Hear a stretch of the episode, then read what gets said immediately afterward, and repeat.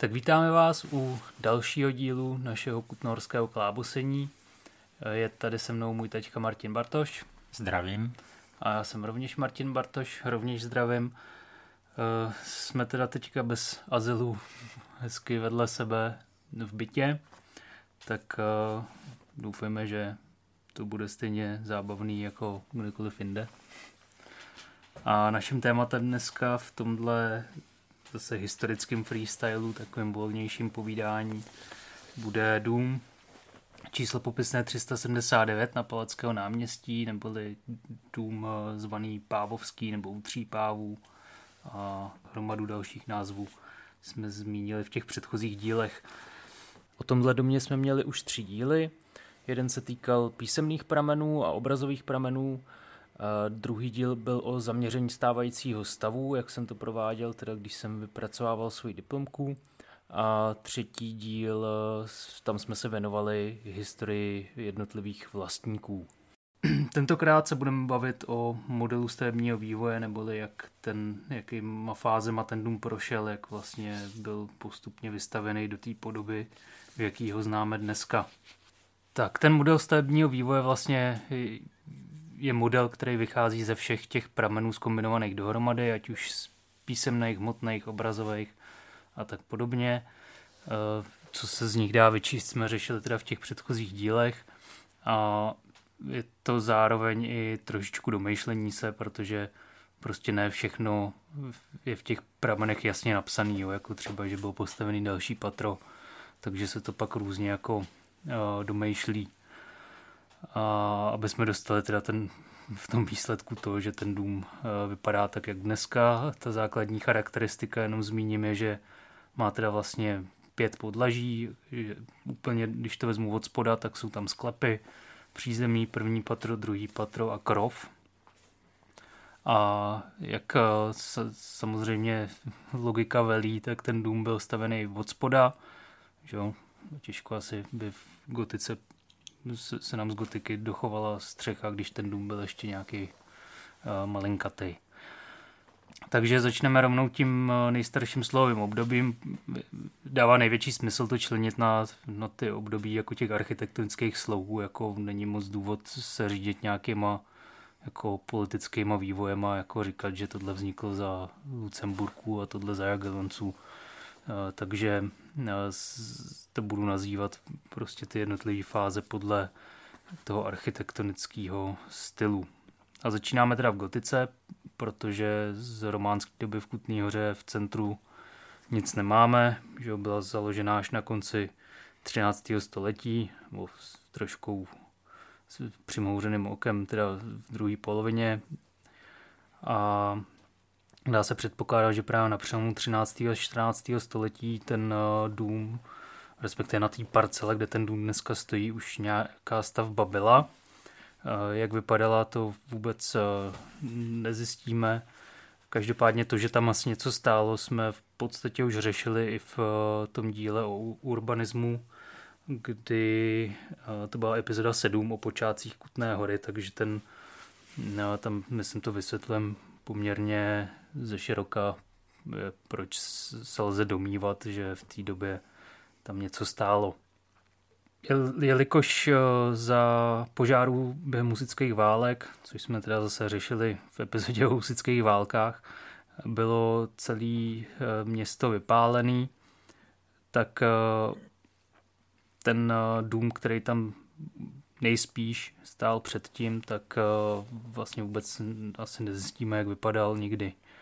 Eh, během těch eh, požárů nebo různých že, úprků obyvatel zmizely i městské knihy, takže tam eh, v podstatě žádnou indici taky nenajdeme. A dostáváme se teda k tomu, že první písemná zmínka, kterou o tom domě máme, až z roku 1492 což je teda zhruba ta vláda Vladislava Jagelonského, je to mimochodem rok, kdy byla že objevená Amerika. A z té doby teda můžeme říct v tom roce 1492, že to je ten nejzaší termín, kdy už ten dům tam stál nějaký. Jak asi vypadal, se zase můžeme domnívat a, a jaký jako to nejstarší jádro toho domu, co tam dneska stojí, jestli, jestli je prostě vystavený po husických válkách, nebo tam něco bylo z doby předtím, to prostě úplně asi nezjistíme. Um, nevíme vlastně ani kolika těma fázema v té gotické době prošle. Teďka to myslím teda od toho přelomu 13. a 14. století až do toho roku 1492. Čili během těch 200 let jako se mohla samozřejmě ta stavba taky hodně měnit. Uh, jo, ať už se třeba rozšiřoval sklep, nebo ať už se uh, měnilo třeba nějaký, jako představoval třeba nějaký dřevěný patro, to prostě vůbec nevíme.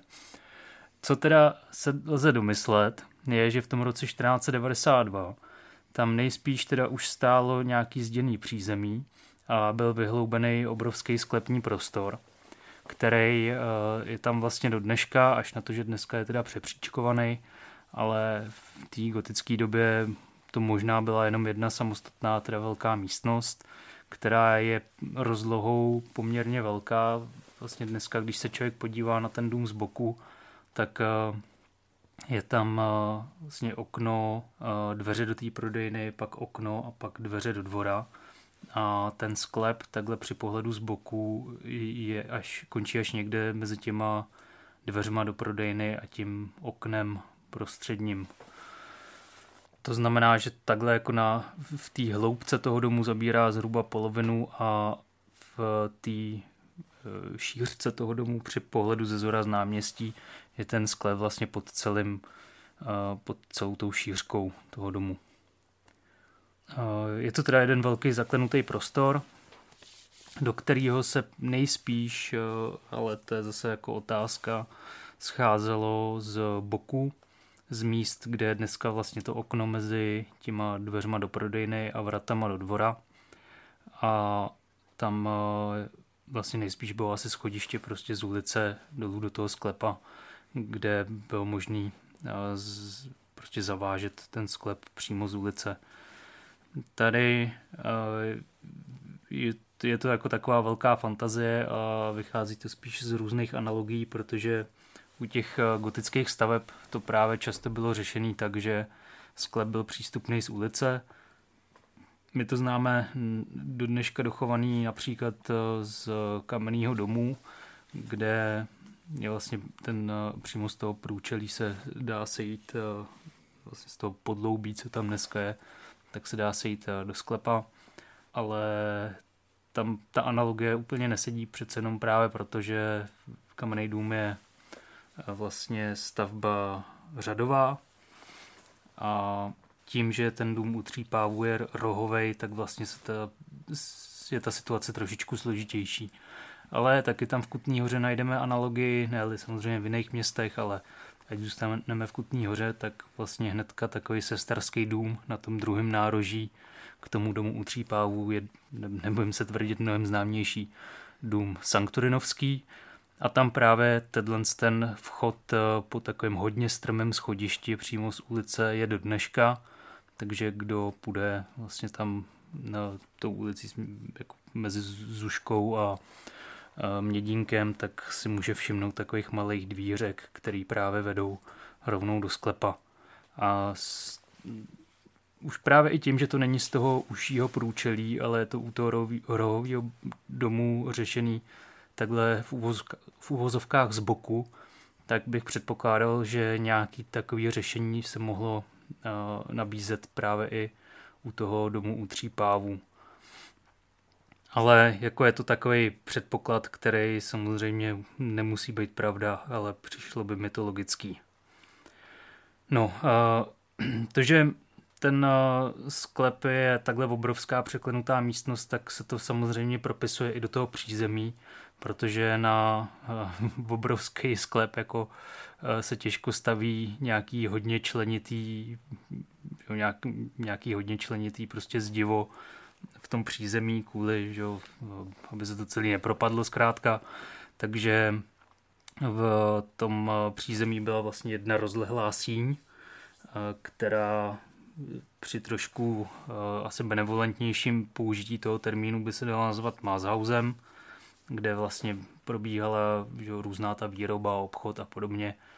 Právě jak jsme řešili minule, tak eh, v roce 1509 až 1528 tam byl vlastníkem Jakub Řezbář, takže přesně v té místnosti, eh, která je dneska v přízemí na tom směrem teda nahoru do náměstí, tak nejspíš vznikaly všechny ty slavné věci, které jsme posledně vyjmenovávali, co on vytvořil z nich teda, většina zase pak schořela nebo se ztratila. E, takže toho do dneška moc nezůstalo. No, ale vznikalo to nejspíš právě tam. E, v gotické době nejspíš tam nebylo žádný zděný patro, a, ale mohlo tam být nějaký uh, roubený nebo takový to roubený zevnitř zvenku částečně zděný. Zděný. Obezděný, no, to ale dneska netušíme. A jak vypadala střecha na tom domě, tak to naprosto netušíme. Takže tolik asi k té gotice. No určitě nebyla mansardová. Že? No, no to, to jistě ne, no. Ale jako, jo, zase člověk by si mohl představit, že tam v té době v gotický byl že, takový ten štít, který je jako to cimbuří. To, to bylo v té době hodně populární takový ten schodišťový. Já nevím, jak se mu teďka přesně říká. No, tak tady on ten dům byl schovaný vlastně, že jo, takže asi nějaký moc ozdobný nebyl. No, to bychom možná teda mohli zmínit pro ten kontext, eh, protože v té době před tím rokem 1500 eh, byl vlastně dostavený velký blok domů přímo před eh, tímhle námi popisovaným domem v prostoru teda dnešního Palackého náměstí a modří už nejspíš vědí, bylo to to, co se stalo později teda radnicí. Respektive město skoupilo vlastně celý ten blok, protože původně to vznikalo jako samostatný domy, nebo jako blok domů a město to teda koupilo celý ten blok vlastně a z toho byla radnice, která později teda zanikla, o tom se ještě povíme v těch dalších částech.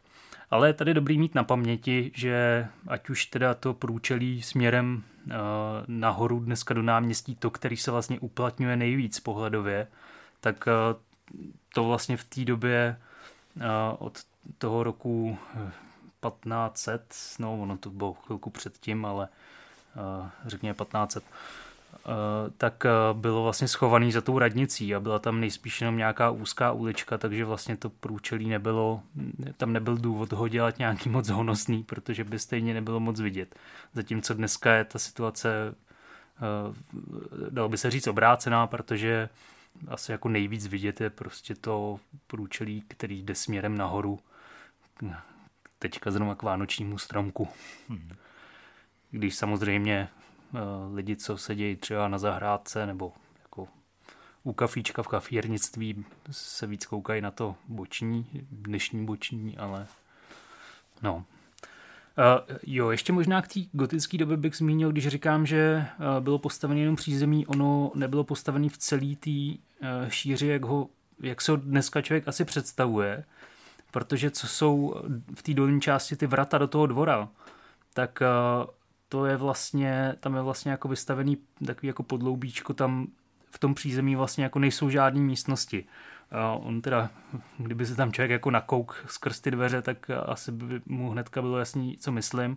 Zkrátka, mm, je tam uh, vlastně mezi těma vratama do dvora a tím oknem ještě takový pilastr, který v podstatě kopíruje tu zeď, uh, která je teda z té která rámuje ten gotický půdorys toho domu, nebo tu rozlohu, hmotu toho gotického domu.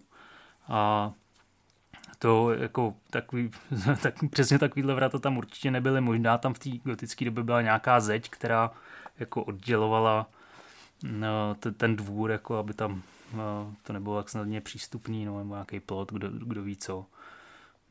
No. Tak jdeme, jdeme dál.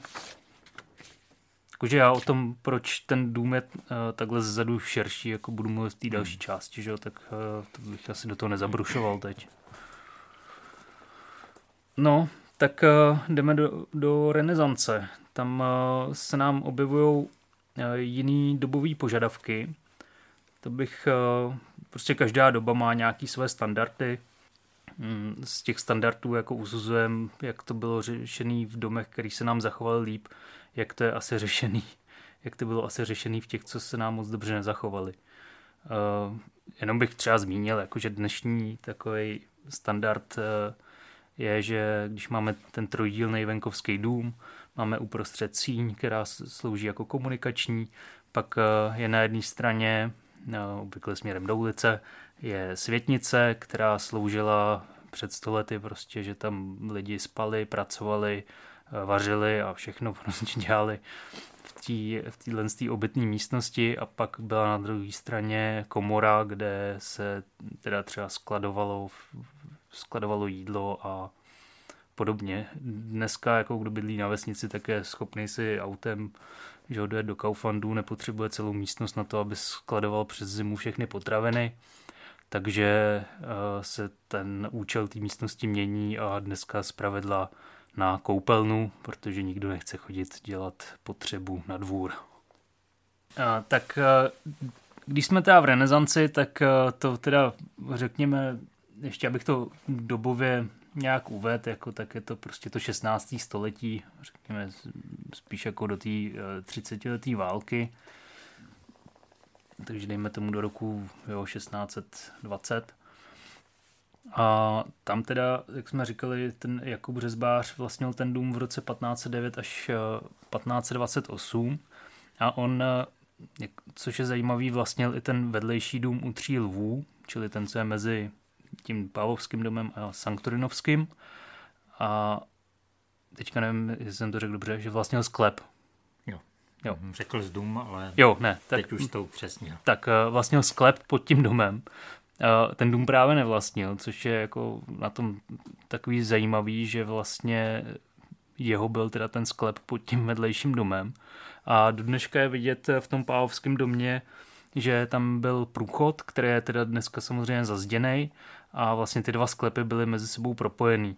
Takže on eh, asi poměrně snadno mohl chodit eh, teda z toho sklepa pod tím Páhovským domem i do toho sklepa vedlejšího a je pak možný, že v té době, respektive po roce 1523, kdy ten sklep prodal, takže mohl být ten eh, průchod zazděný. Jinak ten dům vlastnil teda ještě pět let potom, ten Pávovský, takže pak už asi zase nebyl důvod, aby lozil že, do sklepa tomu sousedovi. No, eh, v roce 1528 teda prodal ten Pávovský dům za 60 grošů, což eh, je teda poměrně nízká cena. A nejspíš to byl malý dům. Ale tady vždycky s těma cenama je potíž jako vymyslet, jako jakou vlastně hodnotu ten peníz v té době měl, což teda na to existují nějaký ty nákupní goše, ale oni eh, do toho můžou vstupovat ještě různý další okolnosti a to třeba to třeba to, jako, že ten člověk byl prostě v dluzích a potřeboval jako rychle získat nějakou hotovost, aby vyplatil nějaký své věřitele, takže pak třeba mohl taky ten dům eh, prodávat pod cenou. Takže vůbec eh, je, je to poměrně složitý na zvlášť na nějakém dalším časovém období z toho něco vydedukovat.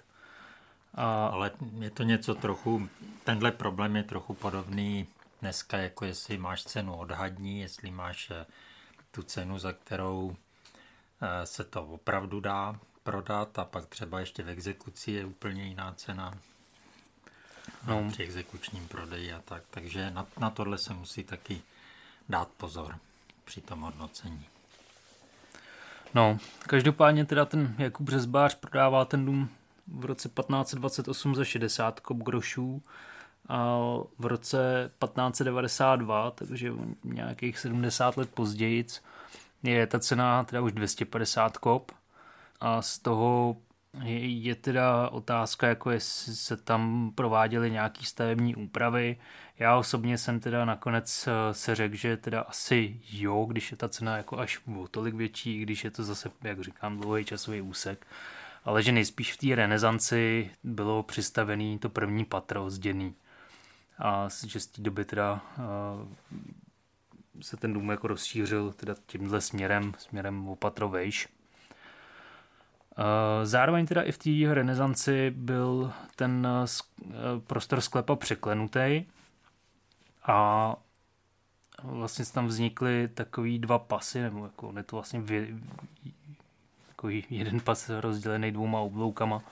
Zkrátka ten z toho, z toho domu, který byl dřív vlastně traktovaný příčně, čili poměrně nezvyklé na gotický dům, že vlastně ta delší strana byla rozdělená ještě nosnou zdí v jedné části, tak eh, v té renesanci se to traktování vlastně otočilo a ta nosná zeď vlastně vznikla směrem na dílku v té delší straně.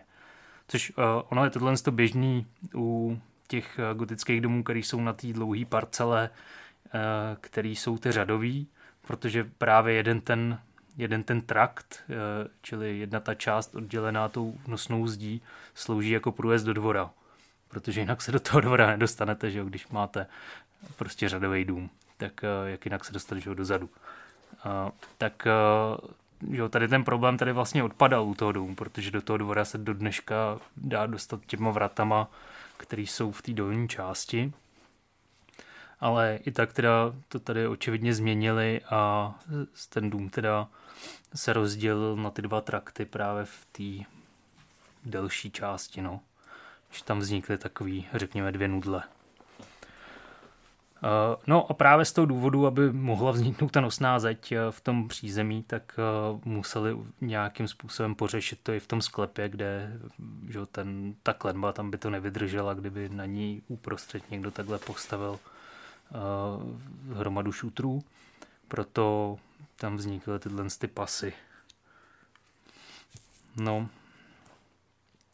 Jo, a zároveň asi i v téhle době, čili v renesanci někdy během toho 16. století, eh, vznikl právě v souladu s těma dobovými požadavkama přístup do sklepa z přímo zevnitř toho domu.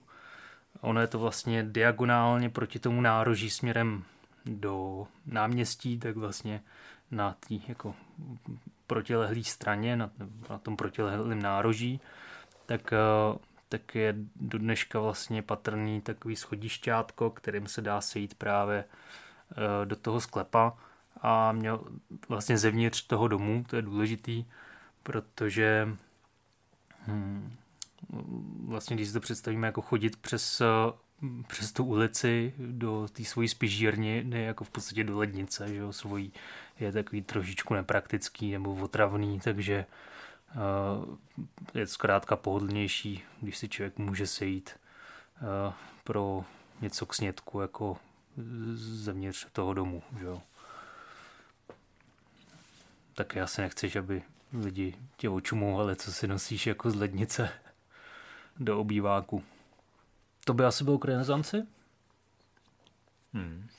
A podíval bych se teda do barokní doby, tam nám to poměrně dobře u tohohle domu rozděluje ta 30-letá válka, protože ten dům byl vlastně během té 30-leté války dlouho pustý. Jakože se o něj vlastně nikdo nestaral, spíš byl kupovaný jenom tak na investici a dokonce se jeden čas i prodával a kupoval s tím vedlejším domem u tří lvů.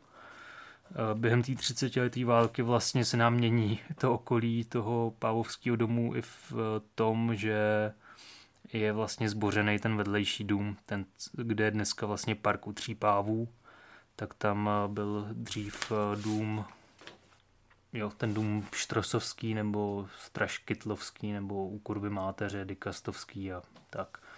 Tak tam v podstatě, co, co je dneska ten park, tak vlastně taky stával dům a ten zanik během 30 letý války.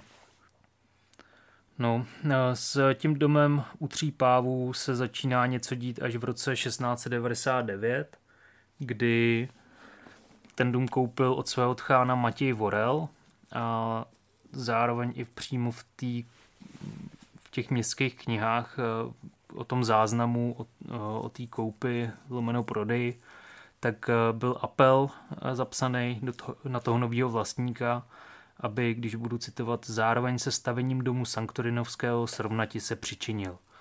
Čili aby no, ten v té době jako mnohem honosnější dům Sanktorinovský, jako aby ho se snažil co nejvíc napodobit v tom, že prostě bude stejně parádní. Ten dům v té době, kdy je prodávaný, tak je popisovaný jako v podstatě jako ruina. A o pouhých devět let později ho ten Matěj Vorel prodává a ten dům už je popisovaný jako nově vystavěný, čili těch úprav tam proběhlo pravděpodobně hodně. Uh, za těch devět let ta cena vzrostla ze 100 rýnských na 250 rýnských, takže dvou a půl násobně zase někdo může namítnout, že, že to kupoval od svého tchána, tak mu to třeba tchán prodal trošičku pod cenou. Těžko říct. No, ty to mohlo být v obráceně. to, to jo. A, ale pořád a, asi zas tak úspěšný ten Matěj Vorel v tom srovnávání se se Sanktoriňákem nebyl, protože Sanktoriňák, jo, když to Matěj Vorel prodává za těch 250 tak je to v roce 1708, ale dva roky předtím, 1706, byl nějak prodávaný za tisíc zlatých, takže mm, jo, 1717, eh, takže v podobné době byl ten dům u tří lvů prodávaný za 750 zlatých. Ale ten dům u tří lvů stojí na výrazně větší parcele ten sanktuary nějak podle mě v tou motou dneska zase až tolik větší není, ale dobře, můžeme se domýšlet, že v té době byl třeba už, že, že už byl dvou, dvoupatrový, že jo, a Jo, takže Matěj Vorel asi jako spíš se zapříčinil o nějaký opravy, zase to jako uspůsobil tomu těm domovým standardům, to znamená, že prorazil nejspíš komíny v tom přízemí a patře uh, takový ty barokní komíny, takový ty v úvozovkách prosantů, že člověk si tam může v pohodě stoupnout a, hmm. a jsou prostě strašně velký. Průlezné komíny. Hmm. Pravděpodobně on i udělal do sklepa nový schodiště ze dvora tentokrát, čili protože pořád do toho dvora se člověk taky může najet nějakou kárkou, takže vlastně ten sklep jako místo toho, aby byl zásobovaný z boku z té ulice, tak je vlastně dneska tam schodiště ze zadu z toho dvorku a je tam takový jako právě široký schodiště, uh, jo, že normálně sud s vínem bys tam potom skutal úplně v klidu. A tím pádem vlastně vznikla místo toho starého schodiště na teda mnou předpokládaného, tak e, vznikla nová místnost, kdy vlastně ten prostor, kudy vedlo to schodiště e, starší, tak se jenom jako rozšířilo a vznikla vlastně jako nová místnost pod, když to tak řeknu, zase z boku, když se člověk kouká, je tam to okno, dveře, okno, vrata, tak pod tím oknem mezi dveřma a vratama je vlastně podle mě z té barokní doby uh, změna, jakože se, schodiště, který tam vedlo do sklepa, takže se tam udělal vlastně pod tím uh, celá místnost. Jo, přičemž jsem zajímavý, to se teďka nejsem...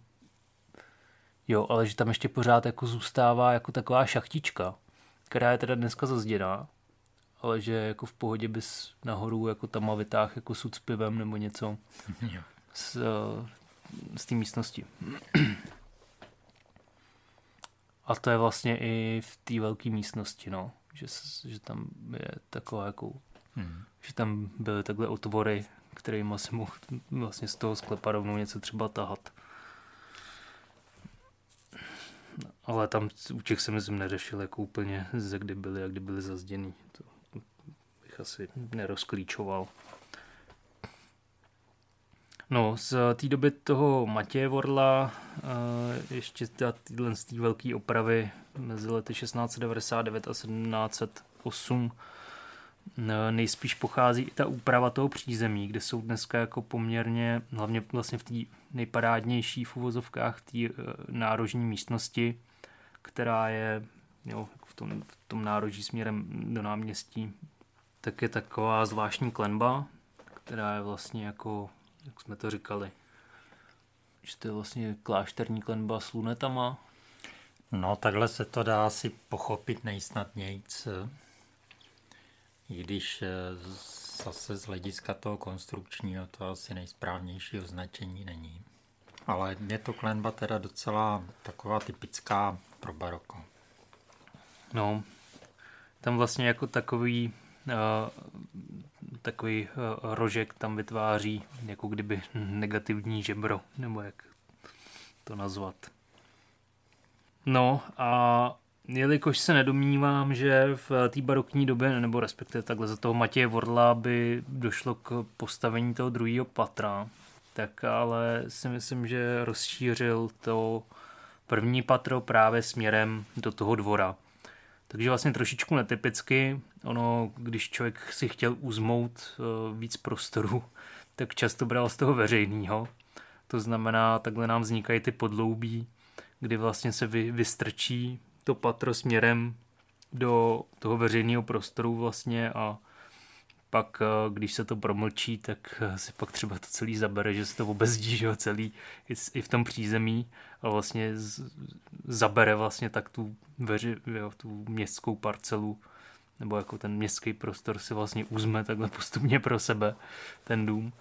Tak eh, hm, tady jako vzniklo, což je prostě trošičku jako zajímavý nebo takový paradoxní, jako to podloubí vlastně směrem dozadu směrem do toho dvora a je tam vlastně takový dneska mohutný jako pas, jako, jako taková klenba, která vynáší vlastně celou tu zadní část toho domu, takže když se podívá člověk do patra prvního a druhého, tak vlastně ty poslední dvě okna, čili to, co je nad těma vratama, tak vlastně stojí na, na takovém pase který eh, vlastně zachovává to v tom přízemí pořád jako velmi otevřený eh, do toho dvora, jak, jak říkám, jako myslím si, že šikovnější řidič než já by tam jako klidně že ho projel autem, takže jo, jakože zajet do toho dvora s nějakým vozem bylo prostě v pohodě.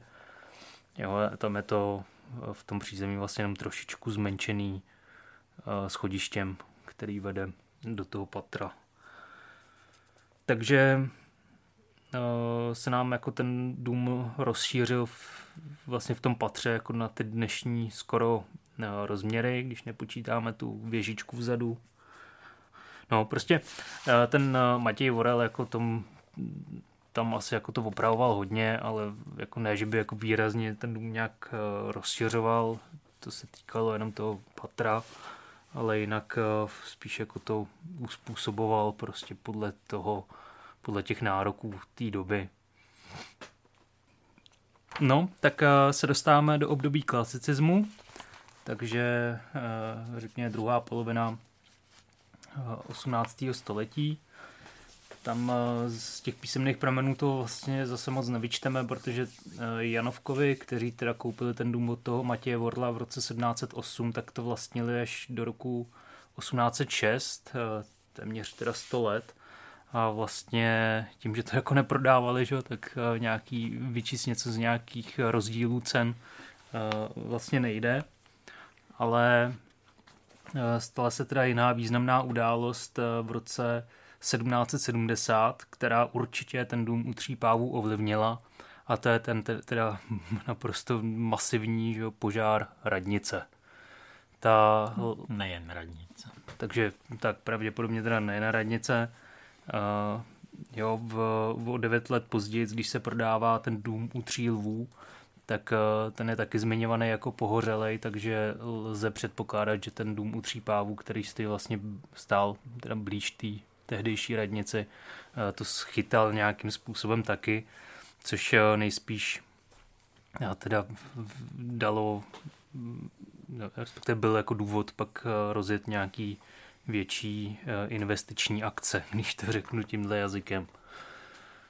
Eh, v tom klasicismu eh, předpokládejme teda po tom roce 1770, kdy ten dům byl pohořelej, tak se s tím domem teda děje jednak to, že se přistavuje to druhý patro a nasazuje se na něj teda ta mansardová střecha takže v podstatě ten dům dostává ty dnešní rozměry, nebo tu dnešní hmotu, tak jak ho všichni znají. To je to nejdůležitější, co se s tím dělá. Tak, k té se ale dostaneme v zápětí. Uh, jo, protože vlastně nějaký jako dělení příčkama, to už bych asi úplně do toho nezabrušoval. Tohle je jako opravdu uh, z toho klasicismu vlastně, takže řekněme po tom roce 1770 dostává teda ten dům uh, ten dnešní tvar. Když teda půjdeme do období historismu, což je zase teda druhá polovina 19. století, respektive v případě tohohle domu spíš teda přelom 19. a 20. století, tak eh, tam se eh, zase, podobně jako ten Vorel, zapříčinil o ty velké úpravy jeden konkrétní vlastník, a to byl František Zeman. Ten eh, vystavil teda tu zmiňovanou věžičku, respektive ten rizalit v té zadní části směrem do dvora, respektive on jako stojí vlastně na té na tý budově, kde dneska je ta kavárna, myslím, že tam má nějakou kuchyň, ta, co obsluhuje ten parčík. No a to je vlastně jako záchodová věžička, protože zase, když jsme to zmiňovali, že jsou různý dobový standardy a člověk už asi nechtěl úplně chodit, já nevím, do nočníku, ale i to pak z okna na ulici, takže se postavila tady, tady ta rizalit i teda s eh, takovou pavláčkou, takže zevnitř eh, toho domu jako z toho prvního a druhého patra člověk vyšel na tu pavláčku, šel eh, do tohohle z toho rizalitu dveřma bočníma vlastně, jo, nebylo to přístupný přímo zevnitř toho domu, a, ale skrz tu pavlač a tam teda je, měl záchůdek, no. Čili výhoda byla, že nemusel jít přes dvůr, kde pršelo, ale zima tam byla. No, zima tam je doteď. Jako já zrovna to, to jsou tak malinkatý místnosti, já se nedovedu představit, na co by to chtěl dneska kdo využít, protože hmm. zároveň i z dnešního pohledu je to jako na záchod nepraktický, protože třeba v tom prvním patře tam vlastně procházíš na tu Pavleč skrz koupelnu, což je naprosto šílený řešení, že jo. Jo. No, Eh, no, zároveň teda za toho Františka Zemana se děly jako věci i v tom přízemí, kde se to různě jako přepříčkovávalo. On vlastně z třeba z návštěvy Františka Josefa z eh, prvního z těch fotografií z roku 1906 tak je vidět, eh, že teda tam v té horní části toho přízemí směrem teda nahoru do náměstí, že tam byl hostinec, pravděpodobně, jelikož ten František Zeman to tam jako přepříčkovával kvůli tomu, že tam chce mít ještě nějakou druhou prodejnu, tak v té dolní části byla zřejmě lékárna a tohle tam teda bylo asi teda zřejmě až do té doby, kdy to získala banka. No, v té době toho historismu, tak eh, vlastně tam byly v tom přízemí taky takový jako hezký výkladce, eh, jakože takový neorenesanční, dřevěný, je to, to z těch se zachovalo mraky, takže to uh, si asi člověk představí prostě takový ty dřevěný uh, čtvercový jako výkladce, vitríny, no, prostě, nebo okna, kterýma se koukalo dovnitř uh, směrem nahoru do toho náměstí. To, co tam je dneska, vlastně, že to má ty půlkruhový klenby, ty okna, tak to tam je z těch časů té banky. Ta to koupila v roce 1922 obchodní a průmyslová banka v Kolíně, pak přesně přejmenovaná na Moravská agrární a průmyslová banka v Brně, to je jedno. Prostě ty si tam zase udělali pobočku banky, takže samozřejmě nějaký, nějaký prostory hospoda a lékárna samozřejmě zase si přizpůsobili podle sebe, ale to bych asi jako úplně uh, jako ne, neřešil. No, z toho 20. století teda, v, kromě teda těch úprav, co dělala ta banka, tak uh, pak teda po znárodnění, nebo zestátnění v roce 1956 uh, tak eh, se vlastně to první a druhý patro jako přečlenovalo na nově jako na byty, respektive te, lidi tam bydleli dřív, ale eh, ty prostory jsou spíš zamýšlený tak jako, že v podstatě jedno patro, jeden byt, nebo jako spíš jako celá rodina mohla bydlet v celém tom domě, že jo. A v, jakože jako v nějaký barokní době, že jo, nikdo nepřemýšlel nad tím, že by to jako takovýhle honosný dům v centru města, že ho přepříčkoval na nějaký sociální gar, byty jako garzonky a tak. Mm, takže v těch 50. letech se teda jako jednak tam to rozdělují ty patra jako na byty. V prvním patře dva byty, v druhém patře dva byty a v přízemí pak vzniká místo banky ta prodejna pramen a v podstatě sámošku, že jo, si tam pamatujou ještě někteří z nás. Jo, jo. A vlastně na ty dva byty, nebo dvakrát dva byty je to rozdělený do dneška ten dům.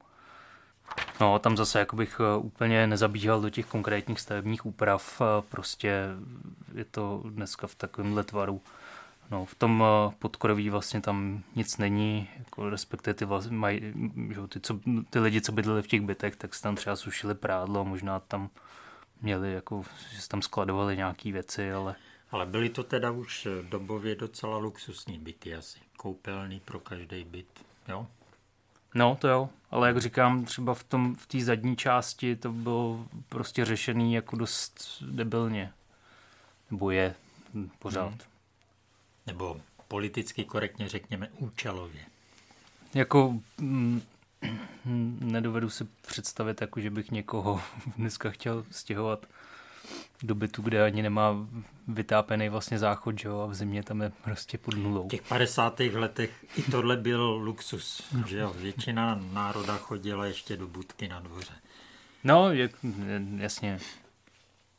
No, takže jenom k těm porevolučním změnám bych ještě zmínil, že v roce 1994 byl zcela vyměněný střešní plášť a pak byl teda ještě v roce 2011 opravovaný a zároveň teda poslední jako rekonstrukce nějakého toho bytu tam proběhla v roce 2007.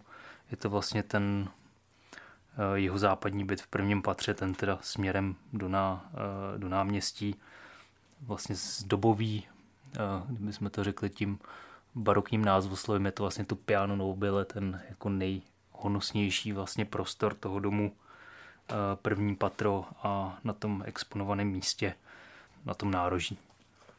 A ještě tady vlastně bych zmínil, že v roce 2011, to už je 10 let, se začala restaurovat ta socha svatého Jana Nepomuckého a ta skončila kdo ví kde.